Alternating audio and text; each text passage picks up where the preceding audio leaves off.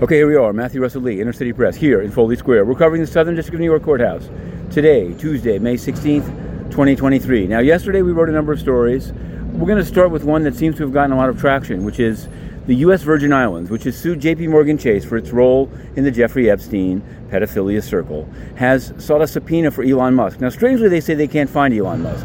Seems hard to believe. But they do want to ask him whether Epstein referred him uh, to J.P. Morgan Chase for banking services.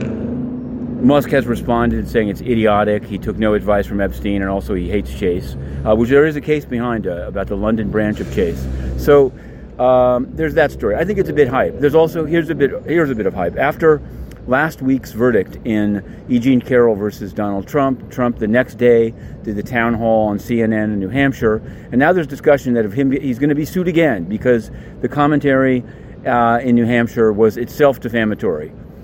We'll see. We'll see. We're here. We'll be covering it. We're ready. We're ready at any time for the revival of the case. An appeal, notice of appeal that's been filed. Also, in other news, Miles Guo, uh, also known as Guo, uh, Guo Wengui or even Mr. Kwok, he's appealed. He is appealing. He sought a, a, transcript to appeal his detention. He's detained while Sam Bankman-Fried runs runs free.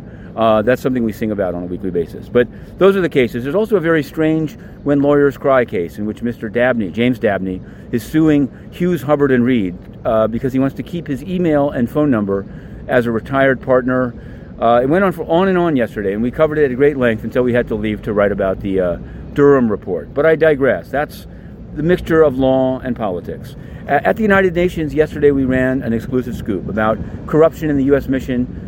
It's not even in Libya; it's on Libya. It's in, based in Tunis, and it's full of nepotism and corruption. So the staff there wrote to Inner City Press because the people they allowed in the in the UN refused to report on any UN corruption. They just want to get easy quotes and back up uh, Big Tony. Uh, Tony Antonio Guterres, absolutely corrupt individual. Now, the U.S. State Department favored Amy Pope at IOM to go after Vitorino, and they won, but they went after the wrong Portuguese. It's Antonio Guterres who's turning over the world to China and Russia. Now, to be continued.